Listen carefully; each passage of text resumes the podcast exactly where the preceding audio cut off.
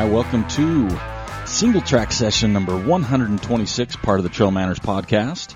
We've got a little different show for you today. We've talked about it uh, just within the past month, so just a little bit of pressure um, for our, our guest host on the single track session. We've never, I don't think we've ever had a guest host on the single track session. And depending on how the day goes, we'll see if we ever have one going forward. So a little Yeah, bit of pressure. Hopefully, I don't ruin it for for anybody going forward. We wouldn't want that. So we've got Preston Wood. He's going to be joining us for a single track. It's just going to be how we normally do it. He's just going to throw another voice in, and he's got some things to, to go across to. So thanks for uh, coming out and being our first, I think, ever ever guest host on single track. I'm pretty sure, Well, that's quite the honor. but it's been a It's few a lot years. of lot of pressure. Yeah, My is. palms are sweaty. Hopefully, I don't throw up or something. You or know, drop the mics. Yeah. um, but uh, yeah, we'll jump into it here. We got a few things going first. Um, uh, Gunner, he was four. He turned four on Sunday. So those that didn't see that and didn't hear about it last week, you get to hear about it again because he is my buddy. So Gunner was there, and also something I've talked about for quite a long time on the show. I uh, have done yoga You finally got her done. in my apartment. Okay. well, that's pretty close to the front. It is. So um, there's a Trail Manners listener out there, and uh, I got an email saying, "Hey, we could do it like virtually. Like, here's a link. You can do like it. whatever you do. There's a whole bunch of like classes you can do, um, and so they're like, you can do one, and then every Sunday we'll email and see how it goes. Okay. You know, I, they're more.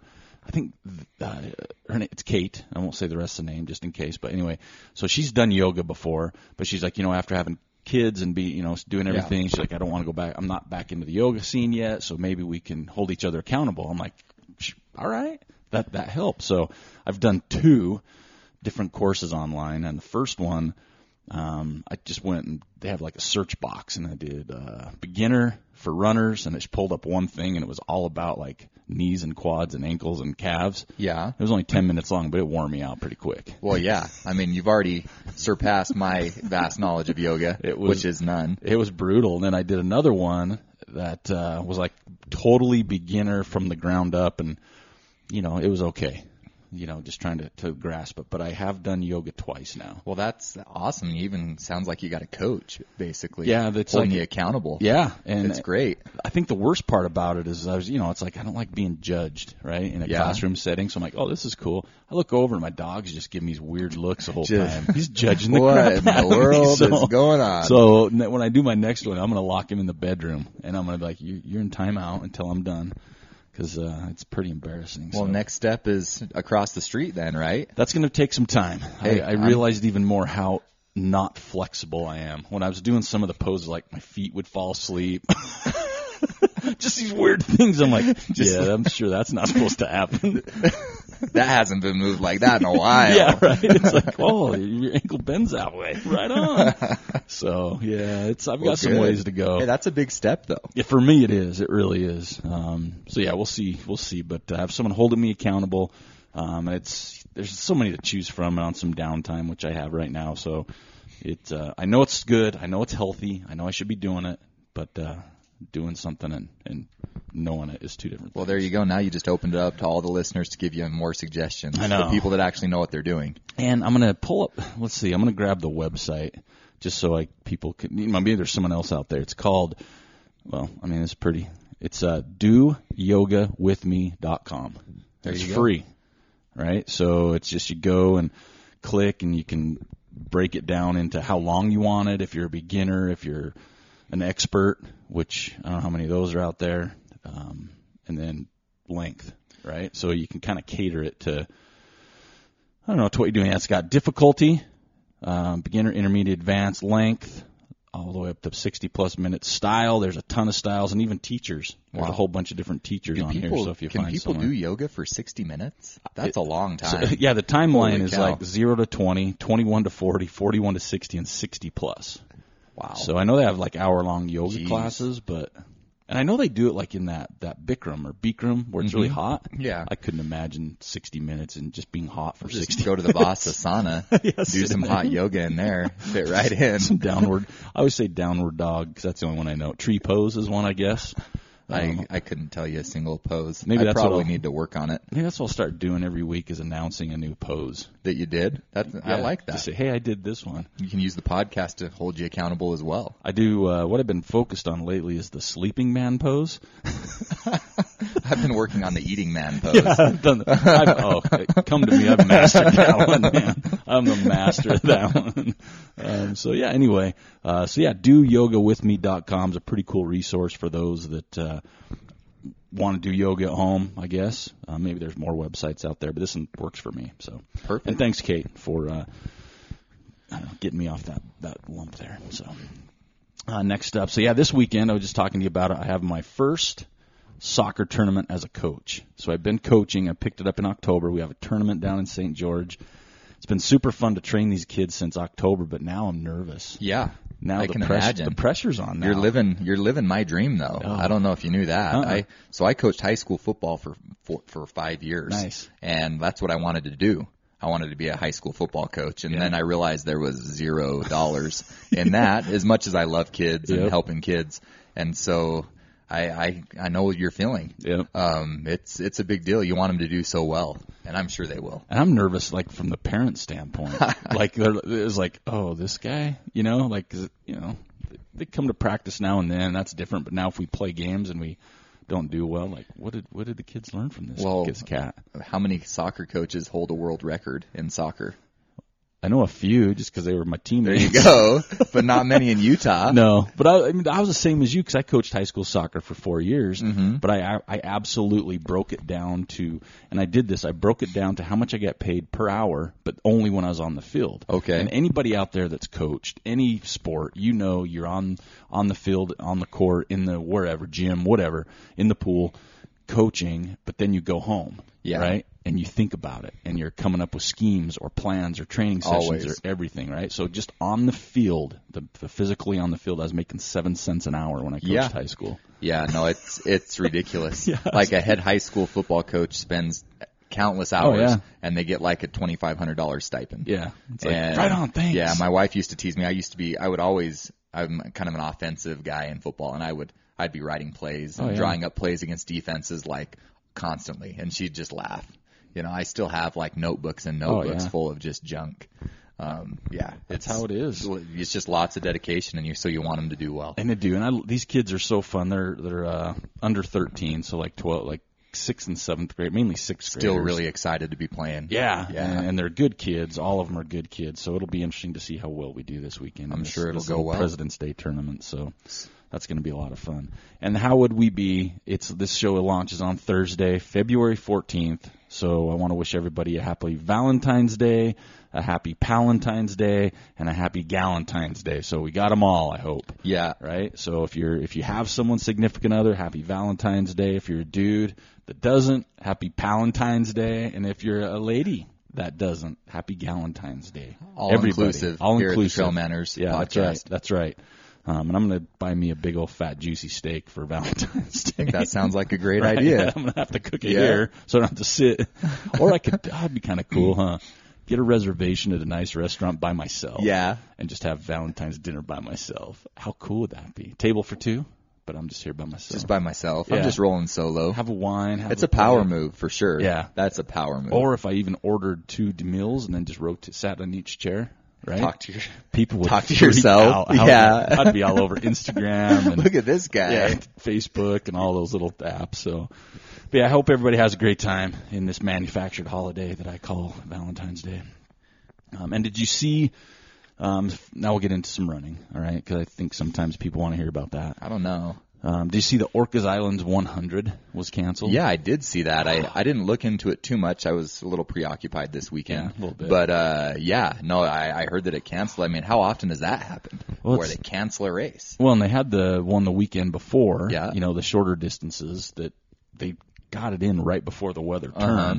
And the Pacific Northwest has been getting slammed. Yeah, I've been right? seeing they're calling it Snowmageddon Yeah, up there. because they got snow. Yeah. it's, you know, But like they got legitimate snow, Yeah. not just like a, a skiff a or dusting. something. Yeah. And so the the Orcas Island, I mean, it, the wind came and blew trees down, 50, 60 mile an hour gusts.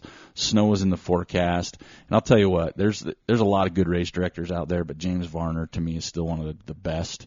Um, and I know as a race director, that call to cancel a race, and and I think about it too. It's like, okay, if we canceled a local race, if you're local, right? Yeah. You're talking about this is a true destination race. I mean, I know there's a lot of Pacific Northwesters. Well, there was a it, big but- group of people from our area that went up the weekend before Yep. to run the shorter distances. So it's like you cancel it, and you got airfare, hotel, the fees, the training, and that's got to be hard. yeah, Um, but I will say that I saw nothing but, you know, just I don't know, good comments um, for them making the right call. And basically, what it came down to is just safety. Yeah. And that's at the end of the day, that's what it's all about. Um, but it's unfortunate it does get canceled. But I think they made the right call, especially after seeing he kept showing pictures of the course where they had to go and like try the best they could to get get it ready Yeah. before they're like, yeah, there's no way. Well, and just the damage that it would have done to the trail system probably wouldn't have been worth it. I mean, No. I, I don't think it's a huge hundred. I think they have to limit the numbers Yeah. because of where it's at. But uh, I mean, that it still would have done some pretty big damage. and even the camping areas weren't Yeah. safe for people to stay there. So I mean, it was just some I don't know. It's just uh, some food for thought when you think about you know as a runner. I mean, I, I'm happy I've been on both sides of the coin, but I don't think sometimes people, and I think it's getting better now the more you talk to people, but they don't see sometimes what goes into putting on an event. You know, and at the end of the day, it truly is about runner safety. I mean, we have a small races here, and it's always okay. What's your emergency evacuation plan? Yeah. You know, thankfully for us, where it's like, well, just roll them down the hill, you know, and then we'll go right across the street to the hospital. Yeah. But when you're on an island or you know yeah, what do you back do? to the mountains on something bad hundred? Yeah, you're in you trouble. Mm-hmm. know, some is help going to be able to get there, right? If there's a big storm. So you got to take a lot of things into consideration. So uh, hats off to James. Though I know that was a, probably a tough call, but uh, hats off to him for for making the right decision. And I can't imagine the anguish and the gut, feeling in the gut when you have to make that final decision. Yeah. And I'm going to not talk too much about this, but I'm going to leave it. Um, I saw this, and I'm going to leave a link to it on our um, show notes. But there was uh, Ultra Running Magazine posted this little article that somebody did on uh, beer and run pairing guide, um, and they had some uh, what do you call it? Some uh, I don't say rules, but they had some guidelines on how they did it. They did it in like a micro brews, and they kind of did it if you had a race in such and such an area, they would pull beers from that area. So I saw um, that. Yeah, so like runs, you know where where your run is, the distance, and things like that. It's pretty interesting. Um, Does it seem pretty sophisticated and detailed to you as a beer drinker? so I wouldn't know. I, I don't know the people that wrote it, Uh-huh. and I think you can anybody could do this, but I don't know. I think to me, I don't know. There's, I don't. I think it's too broad. Yeah. There's so many beers out there and so many tastes. I mean, for example, recovery run type that had recovery. Um, beer pairing was Pilsner or Session. Um, then author's pick and then honorable mentions. Yeah. So author's pick was IPA. Um, then you go into honorable mentions to Pilsner and IPA and probably a session. And I'm like, okay, I don't. And then they kind of give you an idea why. Yeah. But I think you could make a case for anything. So they didn't even pick like real specific beers. No, they did. Yeah, or- they would come in li- like go to IPA, Scrimshaw, Oh, okay. Prima Pilsner. So they did have some um, ones that they they called out in particular, but uh, I don't know. It, worth a look probably. okay, this is scary. I got my laptop in front of me. We're Okay. talking about beer. I just got a text just this second from Turtle Miller Uh-oh. of a picture of beer. Uh oh. And it says, "Oh my God, Becky!" That's what his comment. it's the Sea Quench Ale Session Sour. He took a picture of it and sent it to me. So how funny is that from Dog Dogfish? So Head? is your computer listening, or is Turtle listening through the computer? Like, what's He's going on here? A, he's probably got like a Yeah. virus in here. For sure. He's the one that keeps throwing me all these weird websites to look at. Sure. That's pretty crazy timing. It though. is. That But anyway, is. I'll post the. Uh, I'm interested to see what people think. So if you want to make a comment on the Facebook post of this, I'm interested on this uh, ultra running magazine article on beer pairings and runs. I'm sure there was some science and some ideas that went into it, but uh, for me, like you know, they got a 50k and, and the the beer pairing's a brown ale or a nut brown, and I'm thinking, man, there's no way I'm going to finish a race and have it. For me, my taste. Yeah.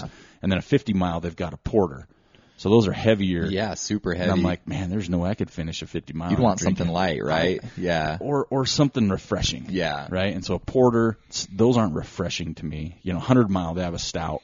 Um, I guess that Is- could go either way. Is Bud Light on the list anywhere? No, that's the funny thing. So they basically said, sorry, no uh, silver bullets, PBRs, or mass produced Oh, domestic. come beers. on. So I mean, PBR is kind of the go-to. It is for the most go-to. It's, people it's probably the number one beer of trail runners. Probably. I mean, is. it's the one that I see the most at races. And then this is what they did on this race specific pairing. So they had, they named a few races, some of the big ones, and whatever state it's in, then they would go to the author's pick for a beer. So Western states, the beer was Pliny the Elder.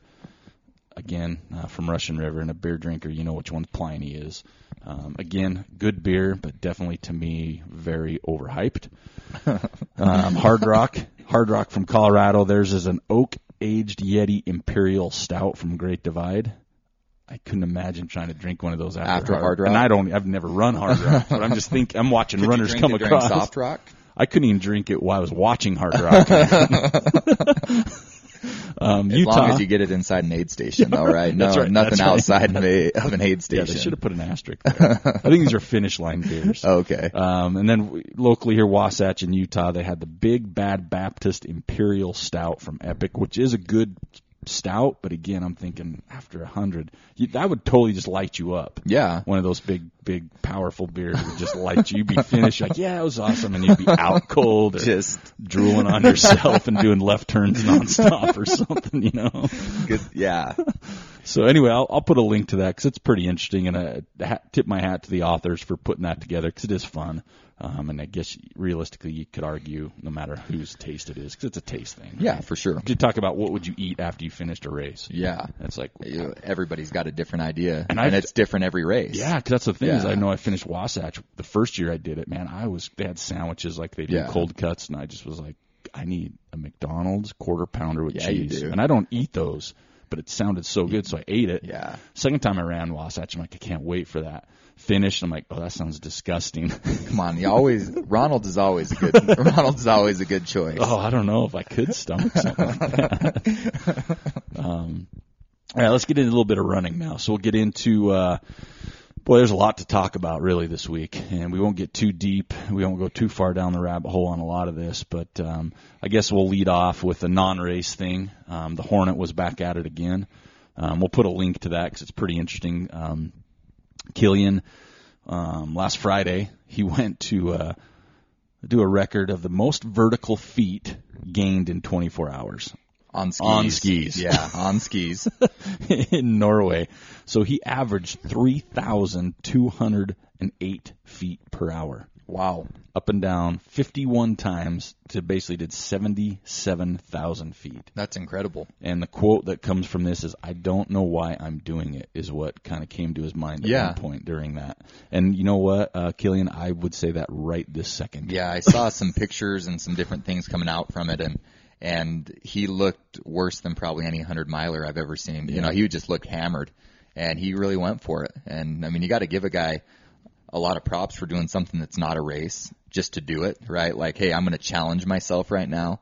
I mean, that's that's a big undertaking. And the record was 68,000. So he beat it by almost 10, right? put yeah, put almost ten grand on it. And so Trail Runner, Trail Runner put kind of what it's compared to. So it's compared to climbing Mount Everest 2.6 times from sea level in one day, Yeah, right? That's that's ridiculous. Or you know, for people that uh, aren't familiar with Everest, don't know who that would be.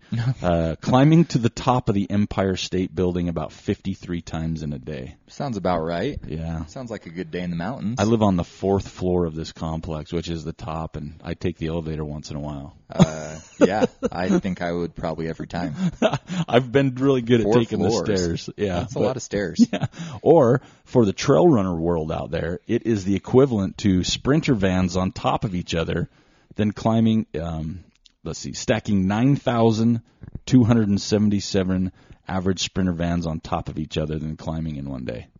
So that I kind of that's a- lost track of the number because it was such a big number. nine thousand two Yeah, hundred and seventy-seven that's sprinters on top. bigger of than my mind can I don't know how you'd get the top Yeah, how do one you on even? there. Yeah, that, That'd be harder. Than That's- the, once you get to that top one, that'd be hard to put it. In. They just top. wanted to throw sprinter vans in there. That's what I'm hashtag saying, it's hashtag like- van life, just out of nowhere. How many Volkswagen buses is that? It's got to be Yeah. over ten. It's got to be over ten thousand. How many Priuses is that?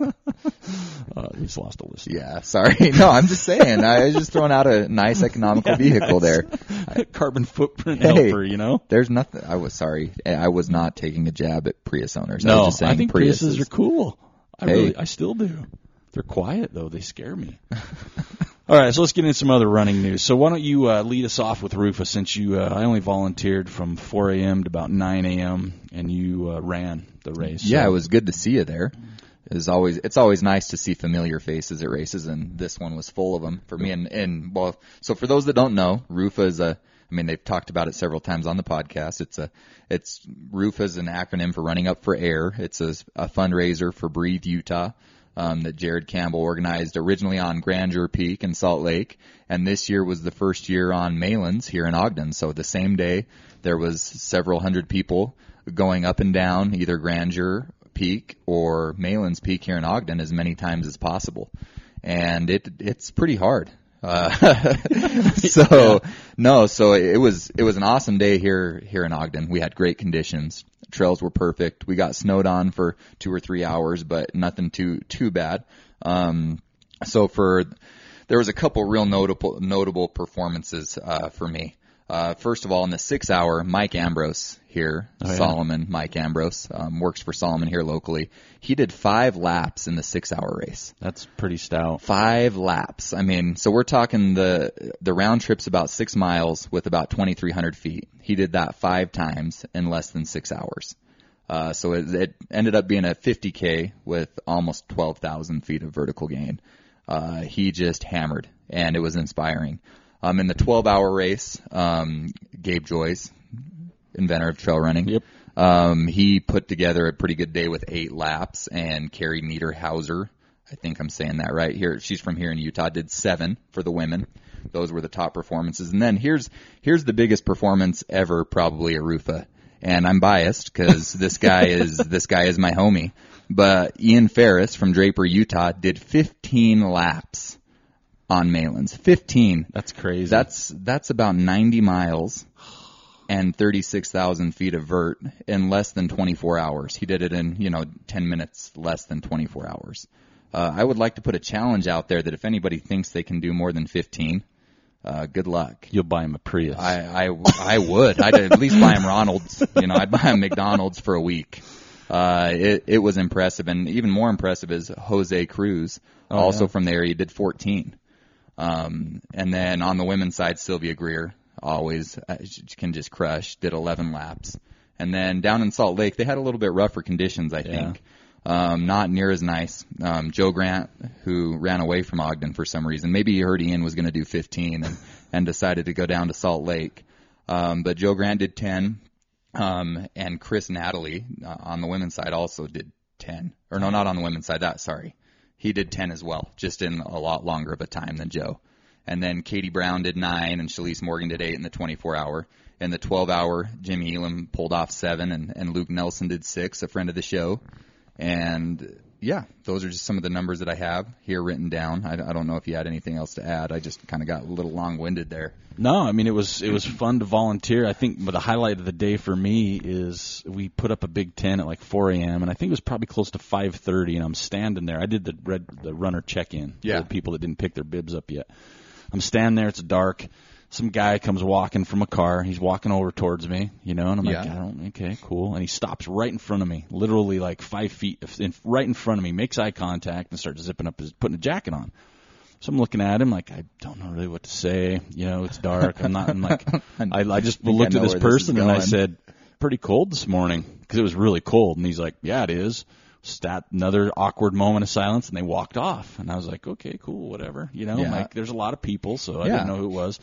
About 15 minutes later, I walk over to the tent where the aid station was and the clock and everything. I think it was after the race, the 12 hour started.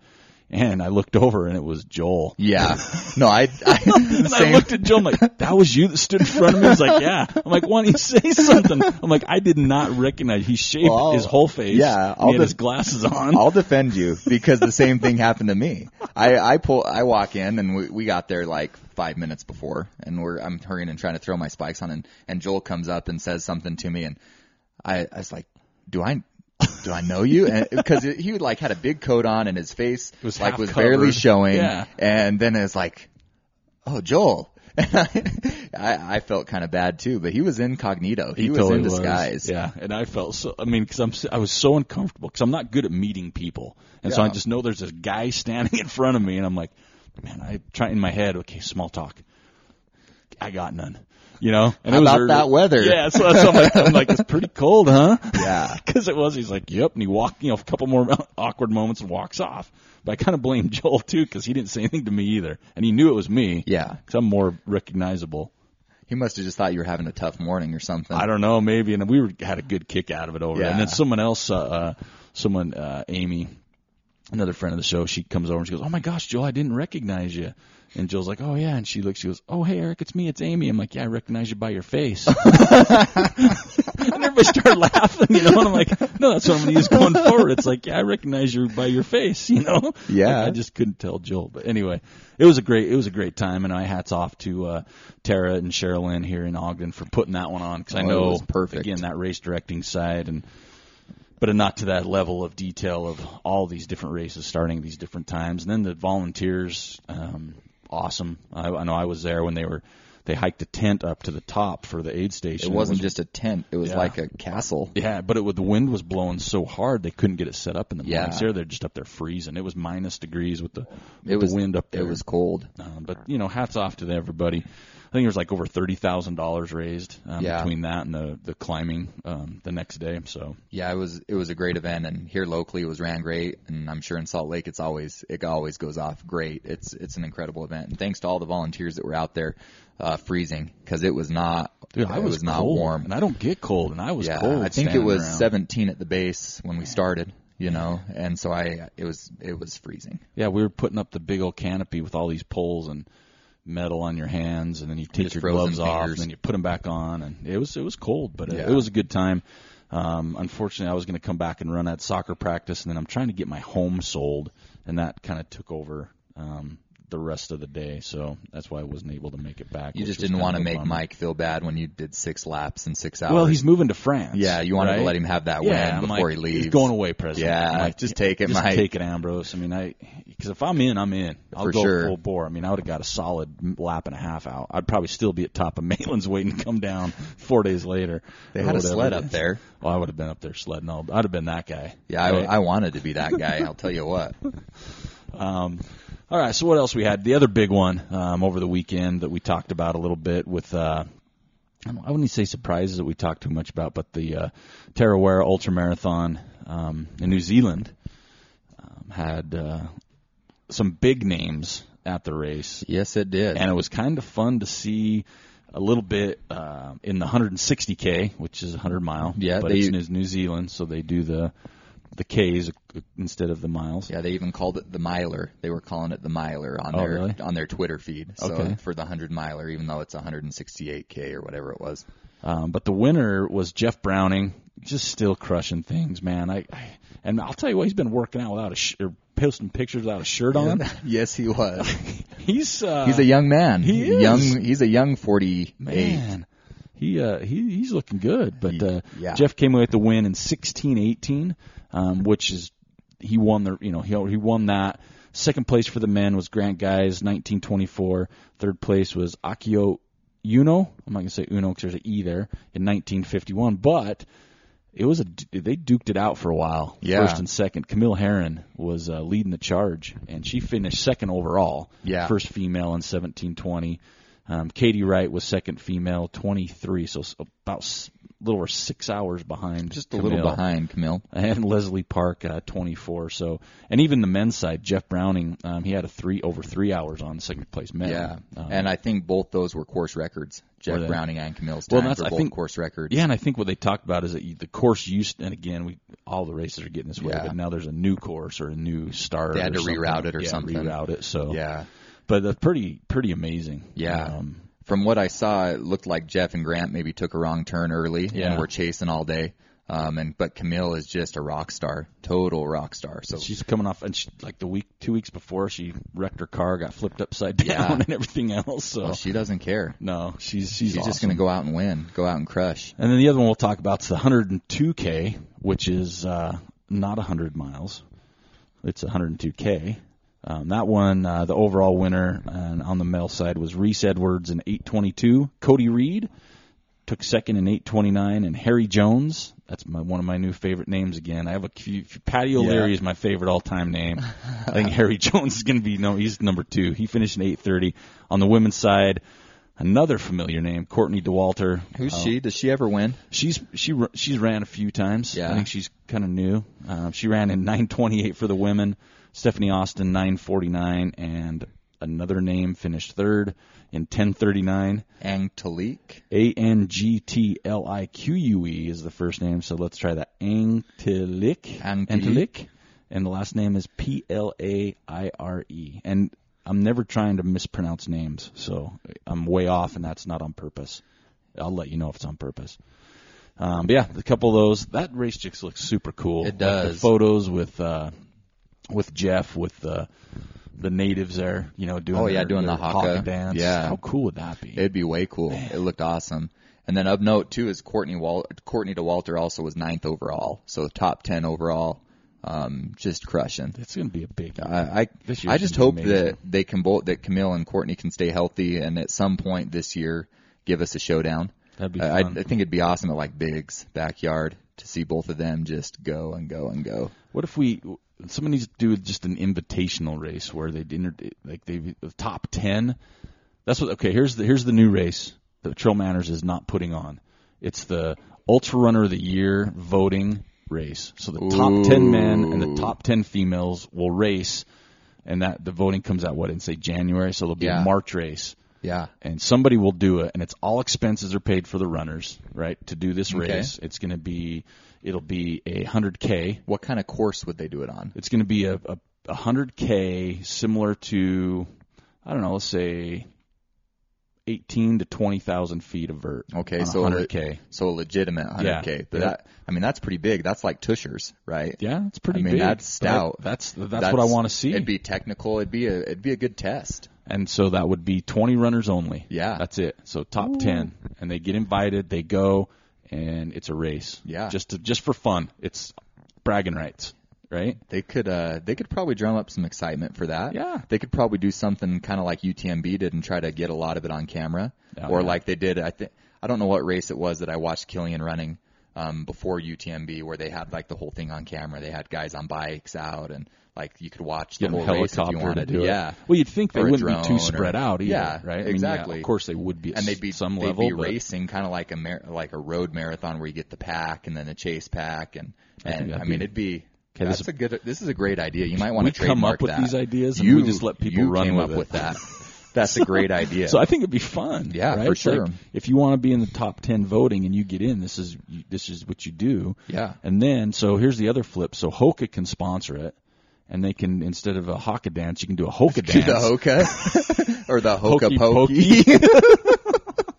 the race will be in Pocatello, Idaho. There, there we go. Scout Mountain Yep. course. You come up with a 100k. Luke Yep, can run Luke, it. Luke can do it. Yep, there we go. We'll call it the Hokey Poke Hoka Pokey.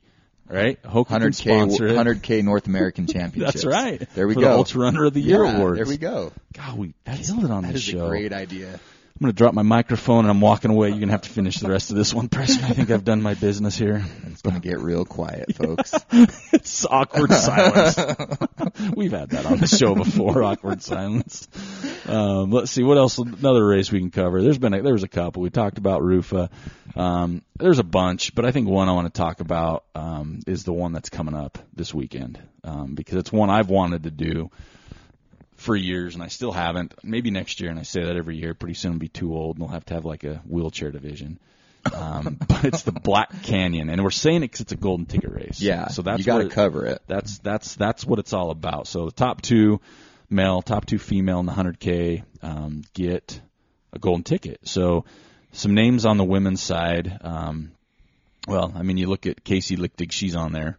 Um, she's just coming off a fast JFK at the end of last year, and Yep. she's just tough. She's getting healthier. It seems like she stayed healthy all, you know, after she came back last year. Stayed healthy most of the year. It appeared she finished strong, so looks prime for a good race. Um, you've got uh, Hannah Green. Um, she's won the Bear 100 here a couple years ago. Uh, Yiou Wang, she's running it. Um, Denise Bourassa.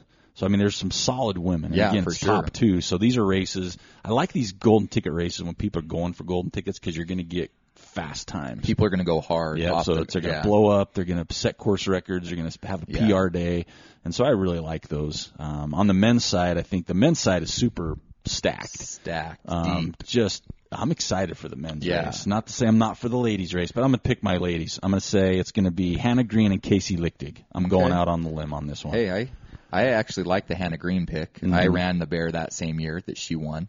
Um, super impressive, but to me the winner's going to be Yiou Wang. You think so? Um, last year she had a great year Yeah. over in Europe, running some super hard technical And the year before stuff. she killed it Yeah, and the year before she killed it here. Um, I, I like her, and I. I'm going to go Yiou Wang, and I'm I'm going to go Hannah Green is is the two I think Hannah winners. still is just under the radar. Yeah, and she's kind of a more of a mountain girl, but uh, you know, this is anybody mountain girls and guys can run too. So we'll it'll be an interesting race. It looks like they're it looks like good conditions so far. I've been seeing some pictures. You know, and Denise, she came off. She ran hurt this year, Uh-huh. she finished fifth. So it's like, did she recover well enough, and did that set her up to crush this one, even though it's a different course, right? Yeah. So a different type of race. So, but on the men's side, I mean, there's just so many. I mean, you got Jared Hazen, and here's some names, folks. And this is kind of agent. You know, got Max King, The Dakota man. Jones. I Oh. mean, come on, how cool is that? You throw in Eric Senseman, Chris, uh, Chris Mocko. Mocko I want there. Mocko. Mocko's Yeah. already got a ticket, right? Yeah. At Bandera. Yeah, he got the ticket, So- but I want to see Mocko go for it. Oh, I'm sure he will. And Mocko, you know? you know, Mocko's the kind of guy that could really mess this race up. Yeah. Because he's already got his ticket and he could really, he's got the speed. He's a 224, 223 marathon guy this year. He's run that. Um, he could really push the pace and see if he could crush some of these guys. But the problem is, is you got Max King sitting there who, you know, in his own right, 214 marathon. But it's a hundred k. Yeah. He's, yeah. It's, Ma- Max typically, you know, 50k and under, he Yeah. kills it. yeah. So Does he have the 100K American record though? I don't know. That's just me off the spitballing.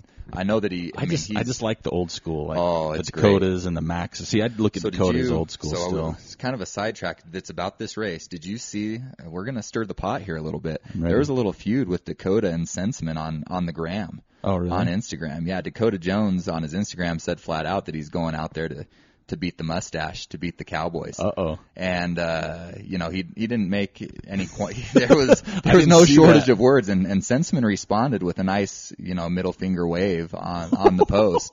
So I'll have to go it's, that. it's gonna go down. I mean, Holy cow. I, I, I guess I'm not stirring the pot if it's out there It's- for it's everybody already to stirred. see. Yeah. Yeah. So just it's it it's the real now. deal. But if I mean, looking at those names, I mean Dakota, Jared, Max King. I mean, those guys are so fast. I mean, I. I don't know. It's going to be a heck of a race, assuming that Jared's healthy too. Well, So- I think that's a lot going Yeah. into it. Is the health, the weather, um, just the time of year um, that it's going in. Oh man, I didn't see the. It was good. It was classic. And then ha- about halfway down, Senseman responds to it. I meant to have my phone's in my jacket over on the. Oh yeah, here of it is. So room. here's here's Dakota's Uh-huh. Instagram post right here. I just found it. If you're an ultra runner long enough, you got to run Western States at least once. I think maybe this is the year. But to get in, I got to go top two at the Black Canyon 100K in Arizona on February 16th, which will be super hard. Can I do it? Well, I've certainly been running a lot of roads lately. Honestly, my primary goal is just to smoke Senseman Graham because he thinks having a mustache is a substitute for training. Oh my gosh. Here's a picture of me getting my ass kicked at Glencoe Sky last year. Let's hope I can run faster. Holy cow. Yeah, he was not scared to put it out there.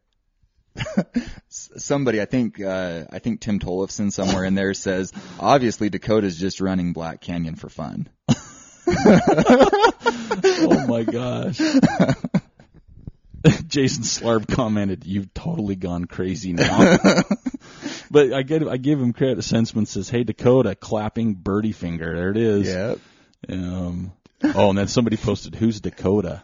Oh, that's bad. Ooh, that's bad. You you got to know who Dakota Jones yeah, is. yeah, that's what for uh, said. Yeah. I think he's just doing Buck Canyon for fun. Wow, this is going to be awesome. This is going to be good. But you know, I mean, you look at the guys there, and I, to me, if Hazen's healthy, Hazen's the favorite. Um, and then I, I got to go Max King just because I, I'm a big Max King fan. I'm still hung up on, On this, this Instagram. Instagram. I'm reading. It's like some Zach Marion shots fired. Yeah, you think? this is awesome. Uh, Yeah. I'm excited to see how this works out. But yeah, oh, but it's it is different. So we've talked about this on the show before in the past. Is I've been around the ultra running scene for a long time, you know, 15 years, not necessarily. I've never been a good runner, so I'm not going to throw out there that I've I've done. But I've been around, so I know a lot of the runners personally. I've seen where it's come from from that far, and I know it's Yeah. come from further back. But you do see this this trend with social media, and then we did talk about when the the, the Cowboys came busted loose, right? Yeah. Super. Uh, like I would never take anything away. Absolutely ridiculously talented. But it's just a different approach than some of the old school runners. Yeah, right. definitely. Like you, you do look at a Dakota or you know other people that just aren't big on social media. They Uh-huh. just you know they just do it. Um, Carl could be one of those people. He likes to stir the pot once For in a while. sure he does. but it's just a difference. Like I don't say it's a changing of the guard at all. I'm not saying the wise, but just a different, ah, just a different style anymore. Yeah, you uh, know, with I- running. I think the shift that I've observed in watching just videos from back in the day is guys aren't afraid to say, I want to win Yeah, now. And, you know, before it was just like, hey, let's go have a good run. And, but- Sandbag a yeah, lot. they were sandbaggers, and, and that's fine. That's their style. But that's why Jim Walmsley rubs people the wrong way. Yeah. Because he wants to win, and there's nothing wrong with No, that. when you put in the work, and you, I mean, that's your job. I mean, a lot of these these guys, that list of names, that's most of their them. That's their job is Yeah, to run. they're getting paid. And so to say you're going to win, I mean, you ought to expect to win. Um, just like you know, we talk about our experience with team sports. We expected to win. Um, that's just how it was. And obviously, in in ultra running, you and I don't expect to win. No, ever. Yeah, no, it's it is. but it's a yeah, different these mindset, guys, but these guys are in it to win. and I think just with the whole, the, just the shift with social media, with sponsorships, there's more pressure that way as well. Um, I don't know. Yeah. I've never, I've heard nothing but good things about the Cowboys. I've never Yeah. met them personally, which I'm hoping to for sure. But I do also, I'm one of those guys that early on too, when when uh, the Europeans were coming, the Euros, as everybody said, Yeah. came over to start doing things. You know, I was involved with a, a trail running team, managed a team, and so it's the year Kilian came over and something new happened Yeah. at Western is they had he had his camera crew. It got this big buzz. You know, a guy didn't carry water bottles. You know, so everybody's like, Yeah. "What's going on over here?" Well, he that was a mistake. yeah, he he learned that. he did learn. But and I've told this story before, and I'll be the first one to admit it. I didn't want to like Kilian. Yeah. Because at the time I was like the Pearl team manager, so I was all Pearl Izumi runners, and Mm-hmm. and then we have him coming over and doing what he's like. Oh man, this guy, what's he doing? What's he thinking? let's get Salomon out of here. Yeah, and, Yeah. And the funny thing is, I met his crew first because I was. It was the year it had like Nick Clark, and we had a bunch of our fast Pearl runners at the front. Yeah. And so, and that's where Kilian was. So my crew for Pearl hung out with the Salomon guys, Yeah. and the Salomon guys were not very nice people. Okay, They were from they were serious. Europe. Yeah. They were serious. We tried to do small talk. They weren't in it, and then they mm-hmm. started talking French to each other. And we're like, Mm-hmm. Yeah. all right, what he's saying? Yeah. They just weren't as friendly, right? And so it's like rubbed me the wrong way. So it's like, okay, this Kilian guy, I, I met him at two aid stations just on accident. Really, Mm-hmm. Yeah. he was there, I was there, and he t- started saying something to me, right? But it Uh-huh. was super nice, and I'm looking at him like, gosh, dang it. And then after the race, I Yeah. met him like, all right, dude, you're like Salt legit. the earth kind Yeah, of guy. super Yeah, nice just guy. Super good guy. But again, I think with the social media stuff, it just uh, that's interesting. I'm glad you showed me that. with Yeah, no, it's uh, to me it was uh, a highlight of the week on social media. And I think sure. and maybe it's just the clash of those styles. Yeah. you know? I think is more what it is. Um, and, I not know that Dakota anything's right well. or wrong, Yeah. right? But if you're going to bring it, you better bring it. Well, right? I mean, you, you Yeah. throw it down like Dakota Yeah. has Well, done and- now. And Senseman wrote an article that I read. I, I don't know where it was. Um, he was like a guest author.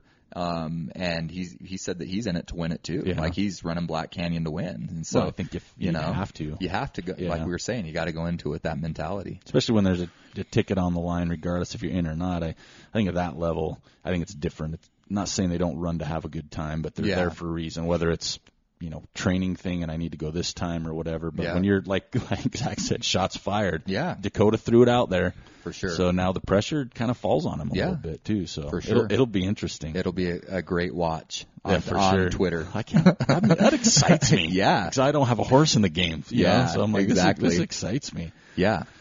Um, all right, so we got any more races? Um, not well, kind of. Okay. Right. So something that was huge on social media. I got to give this guy a shout out because another good guy in the sport. But if anybody followed what Wardian did Yep. over the last, I guess it was, it's been four days or so now, um, three days since he finished. But he was part of the World Marathon Challenge, which was seven marathons on seven continents in seven days, and he won every race. His average time was under three hours, um, average. He had one or two that were over three hours. I think one was in Chile because it was super hot, and was one was chilly. in yeah, it was not chili. It was like chili pepper hot. Um, and then the, the other one was in Ant- Antarctica where maybe it was cold. I don't know. Jumped into Yeah. Tauntaun midway. And so, uh, so those were two of the slower ones. And then after he finished that, he went home and uh, did three more marathons in three consecutive days, all under three hours. His last one on the tenth day in a row was uh, the fastest. I think he ran like 240. Um, and this is two weeks. He started this two weeks after running Hurt and finishing in the top ten at Hurt. Yeah. And just a nice guy out there at Hurt, always saying hello. Um, he, I think he got a kick out of my purple jazz hat.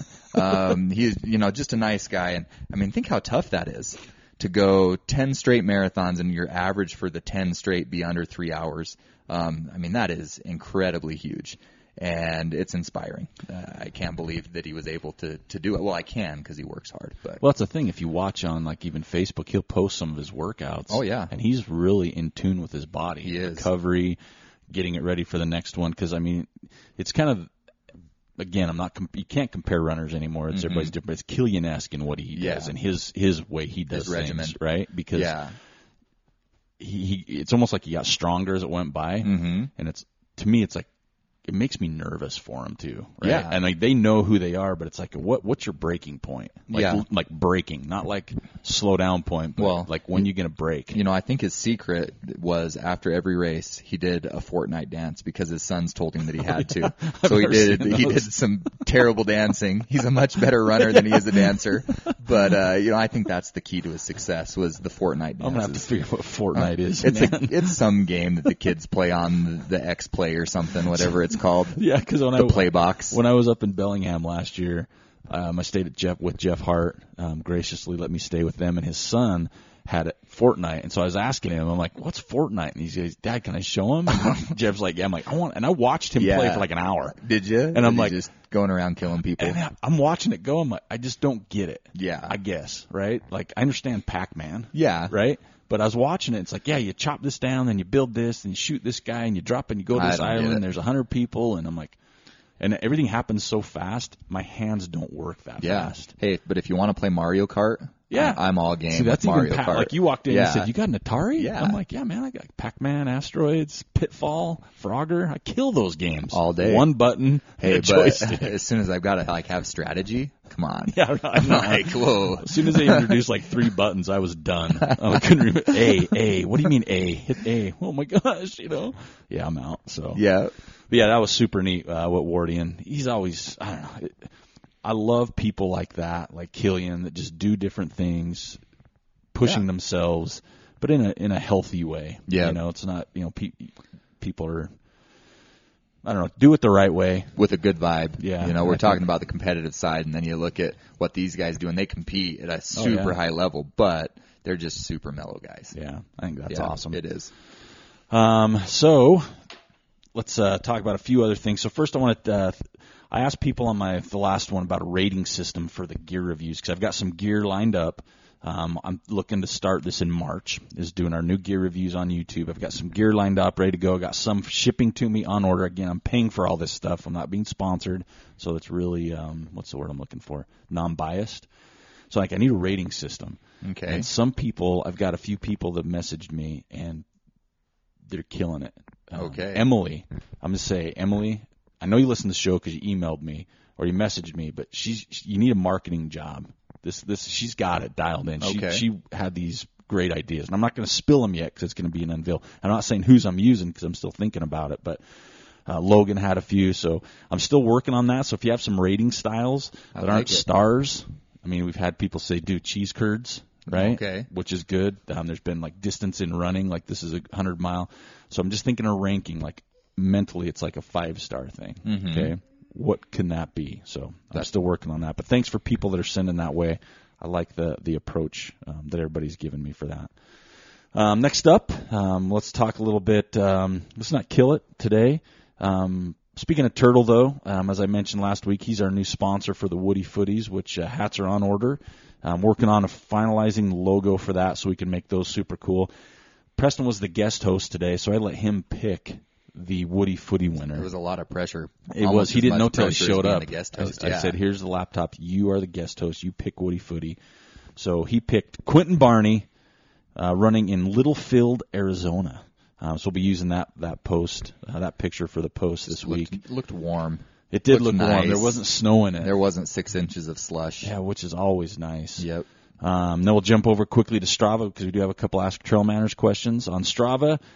Topping the distance, the runtime, and the vert was Trevor Medding, 202 miles distance. Runtime was 65 hours, 32 minutes, and climbing was 45,000 Wow. feet. Looks like he ran the Franklin 200 down, Yeah, in, down in Texas. Texas. Um, and Preston, you were second on climbing. Whoa. 26, 709. Yeah. Um, so good week uh, to be on the show. Heck yeah. I planned it that way. That's how you dialed it in. um, all right, so let's go with um, again um, throwing it out there again. We're going to put some articles up still, so if anybody has some ideas for those, uh, let me know. We're looking for some ideas and some guests writers on that. Um, and now we'll jump right into Woody. F- Or uh, I already did that. Let's do uh, Ask Trail Manners. So we have two questions. Uh, the first one, Ask Trail Manners. I'm in need of some good mantras um, a 48 hours. So he's running a 48 hour race in loop, and I'm going to need probably need more than one. And this is from Dave Loopy Stevenson, listener from the show. He's doing a 48 hour event. He's asked us questions in the past, so he needs some good mantras. So post for sure some good mantras because I'm all about it, and I'll give you some of mine that I do. Um, obviously, now go get it is one um, that I always always have in my head. And I think it's good. Like he wants more than one, which I think can be. I think you should have like your go to, Yeah. and then some ones that you can just pull out of your hat. Yep. Um, I've got Take Chances, which is one of the first ones I ever heard running by my friend Brian Fisher in Colorado. Um, before a big race, he said, "Don't forget Take Chances," and I've always loved that one. That's a great Um, one. and so that's one I've kept in my in my my quiver for 12 years, easy. Um, you got this, which can also be an I've got this. Um, and I always like to say it's the celebration. The race is the celebration of all the training you've done, the early morning hours, the weights, the massage, the injuries, being away from your friends and family. So I said this is the celebration to try and get my head in that happy mode. Um, just get it done. That's kind of sometimes at the end of the race, just get it done. Sometimes you just don't want to walk. I just think to myself, okay, miles a mile if I walk or I run, which is faster. So I try and get that Yeah. run in when I can. No, for sure. Um, another one that I've really embraced um, lately is I choose the ending today. So I just think in your head, you get to choose how your day ends. Like that's your choice. No one else can do that for you. So it's kind of like your goal. You get to choose what ending you have. Um, sometimes I say something out super loud too, like if, just to get me pumped, especially when no one's around. Like if Phil Lowry's around, I don't because I don't want to make him mad at me. Just shine your light in Yeah, his shine eyes. his light. Um, or rub some deodorant on. no, but I sometimes I'll say something really loud just to kind of get my like, especially when it's dark and I'm Yeah. getting tired, just Yeah. kind of wake myself up, give me that little push. And then another one I do, um, I know a lot of people do, and you can find your own words for this, but I always start something with "I am." Um, just to kind of in your head, like I am strong, I am fast, I am tough, I'm gonna finish. You know, I am the answer to the problem, whatever it might be. That's the other ones I like to use. So if you have some good ones, I love hearing them because everybody's creative. But I think those are my. I think take chances. Now go get it. Um, and I choose the ending today. I think those are my go-tos. What Yeah. Do you, what do you? What do you? So the one I've with? been using lately, because the last two races I've done have been grinder kind of races. Um, so I just I, I tend to get in a hurry, and you know, like Dave, I follow him on on Strava or not on Strava on Instagram. Yeah. So I see his posts, and you know, it's going to be a long time. 48 hours is a long time. So I always just try to think, just settle in. You know, when things were getting hard at Rufa, it was just settle in, just settle into a, a rhythm that's comfortable. And you know, when things get hard, just settle in, and it'll get better.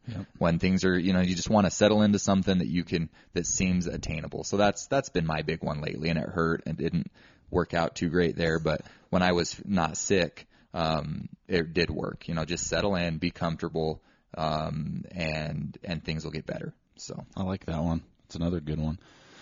Um, so yeah, if you have any out there, um, love to hear them. Posted on our Facebook post for the episode, and that was uh, from our good friend Dave. Dave, good luck. We know you're going to kill it because that's just the that way. down at Jackpot that he's doing yeah, that. and yeah, he puts so much work in. Yeah. It's your celebration for sure. for sure, and you'll get it done. Yeah, you'll get your 100 miles.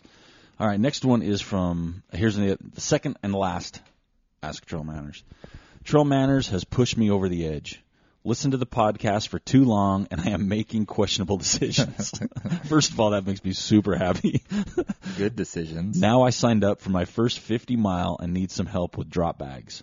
What is the best type of bag to use, and what should I have in them? Thanks, and wish me luck. This is from Darcy in Pennsylvania. Awesome. So Darcy, through trial and error in my early years, and I'm not. This is what I do. Again, this is ask trail manners, not ask what's the best decisions. Yeah.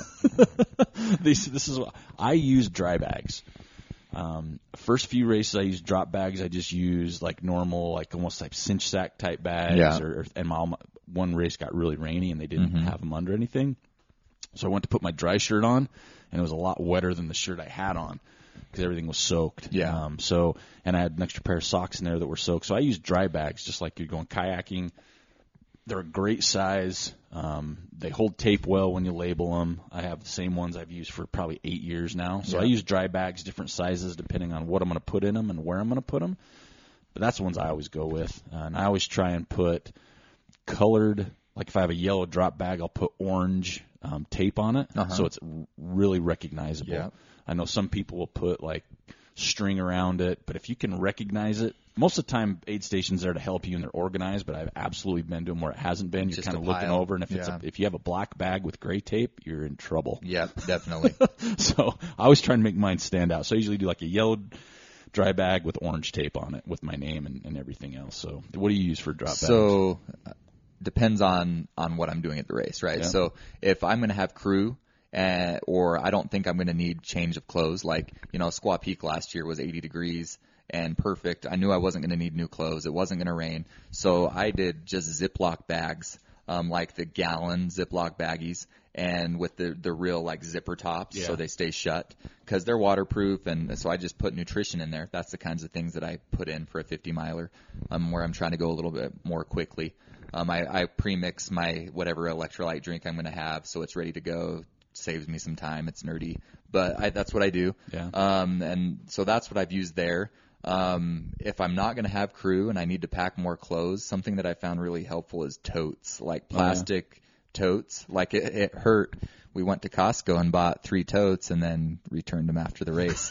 Um, so that's you. You're yeah, because uh, I, I wasn't going to get them on the plane, and I was, you know, so that's just don't get 'em dirty. Hey, we didn't get them dirty, but yeah. So those, uh, you know, I've used totes in the past because they're waterproof, and you know, you can fit a little bit more into them, Mm-hmm. and they are easy to pick out because people usually have just the black drawstring bags. So th- those are the two things I've used, and they both worked fine. Um, so you know, if if you want to go simple and cheap. Maybe not the best for the environment, but just Ziploc bags is And what I've used. And so what I do with my my my dry bags is I put Ziploc bags in them. So Uh-huh. like one will have my nutrition in Yeah. Ziploc inside, one will have like maybe socks or whatever, one will have my squirrel's nut butter or Uh-huh. whatever. And so I have them so when I pull it out, I know what bag's which. Yeah. And the good thing about Ziplocs, you can always use them. Like I have some in my Yeah. closet I've had for two years, Mhm. but they still work. Yeah. And they're perfect size. So that's what I do is just to keep everything separated. And so I think that's that. And then far as what you put in them, Darcy, what I've learned too is you got to mix it up. So if you know this is like a go-to gel for you or whatever your nutrition is, do some other stuff because you, when you get to your aid station, you get to your drop bag, sometimes you're not in the mood for Yeah. the same thing and so you want something different. Um, so I, I try and mix it up a little bit depending on the race. Some races don't let you have too big a drop bags either. It's like size things or where they're at. So I usually will throw more than I know I'm going to need in a drop bag Yeah. because you don't have to take it with you. You can just leave it there. So I put more nutrition in than I know I'm going to need, but I really mix in up the variety and flavors um, just because you never know what you're going to want and feel like. And I do it on all my drop bags. So when I collect my drop bags when I get home, I usually have tons of stuff to put away. Yeah. But I always overdo that. I'm not a shoe and sock change guy. Yeah. Um, I was early on, and I didn't really see a huge benefit for the way my feet handle it. So I've never really done shoe and sock changes. Yeah, and, and- I've always been the same shoe guy. So I know some people would say, "Oh, I ran it the first 80 miles in this, and I threw on this shoe because it's more of a cushion for Yeah. the end of it." And I know people do that. So a lot of it's just whatever you're used to using and used to doing. Uh, again, I don't know what race you're doing, but if it's coming up soon too in the spring, you know, clothing is something always nice to have, you know, in drop bags, whether it's an extra shirt, an extra jacket, an extra gloves, um, you know, whatever it might be, just in case. And you don't have to use everything, and No, you you just don't. make sure you pick it up at the end. So, as far as what you put in them, I would say go more nutrition than you need and apparel. You know, know what your weather is going to look like, and you, and the great thing too is you can put stuff in your bags that you had on. So if you start with a jack and headlamp, just throw it in your Throw first in- drop yep, bag. so you don't lose it. Yep. Yeah, and don't just don't carry too much. That's always the big mistake is carrying too much stuff with you. So, I think for me, type of bags we talked about, and then what should you put in them? I think that's personal preference, but just put more in than you know you're going to use. If you say, oh, okay, between this stretch and this stretch, I'll use three gels. Put seven in there. Yeah. you know, and different variety because you pull in like, oh, that one sounds super good. Exactly. And the, I just, I echo exactly what you just said, Eric. I mean, just stuff that you know you're going to like, but maybe some stuff that you don't use every day just to change it up is, is a great idea. And you know what you like to eat, right? I mean, we're not, that's not a nutrition advice uh, question. It was a drop bag question. And I mean, but you got to have enough nutrition to get you from aid station to aid station. Always have more and, and just, you know, clothing, whatever you, it's all it's all optional. I'm not a shoe change guy. I was at Hurt though because it was terribly muddy and I had to change shoes. Yeah. But that's the only time I've ever done it. So you just being prepared. Yep. You know. And I always just think that look into it before you go in. And just, I think the last thing to absolutely remember, grab your drop bags after the race is over. Yes. because sometimes you just You don't want to be you don't want to be going to John Bozon's house to get your headlamp because you forgot your drop bag that you put your headlamp in. And, and if you use stuff that you don't want back, maybe that's different. But I want my dry bag back. Yeah. And I usually got all kinds of fun stuff in Yeah, there. Yeah, for sure. Um, and sometimes you know, you just throw some stuff from the aid station into your drop bag and take it home with you. Oh, hey, I've never done that. take a handful of Swedish fish, so you know you have them Hey, Sunday I wanted after to try race. some of those spring energy gels. And I'll oh. Grab seven of those. Oh. There's, that's what I paid for. 25 GU Roctanes. I need that At whole box, bro. Um, so I hope that helps. So, um, Dave, good luck and thank you. And Darcy, thank you so much um, for listening to the podcast. And don't uh, you can thank us on how well you do, just because we we pushed you over that edge. I think that's really it. I just want a couple shout outs. We increased our Patreon users to 19. yeah. So two from last week. Um, well, three really, but uh, Shar and Matt, um, that counts as one because they're together. Thank you so much. Um, I can't wait to see you guys again. Carly Flandro, she was another one that jumped on. So we got two this week. So we're up to 19. Our goal is 50. Um, Almost halfway there. getting close, but we have different goal sets. But 50 would just be absolutely bonkers. But thank you so much for everybody that supported us, uh, the, the Trail Manners podcast and what we're going to be doing forward with the Patreon account. Um, if you're interested in doing that, it's patreon.com backslash trail manners. And seriously, I know this gets said all the time, but literally every dollar helps. So if it's two bucks a month, that is, that is fantastic and absolutely much appreciated. So thank you for everybody that's done that. And I'll say a special thanks to Preston. This is the first time we've done this. I appreciate you coming on. It takes a lot of pressure off me. Thanks Helps our having me. listeners mix it up a little bit. Um, so thanks for make, taking the time to come and uh, do this single track session with us. Yeah, it was a great opportunity. Hopefully everybody liked it. Yeah, we'll have to do a poll. Yeah, say, do a should we, Should we invite him back Thumbs again up someday? or thumbs down?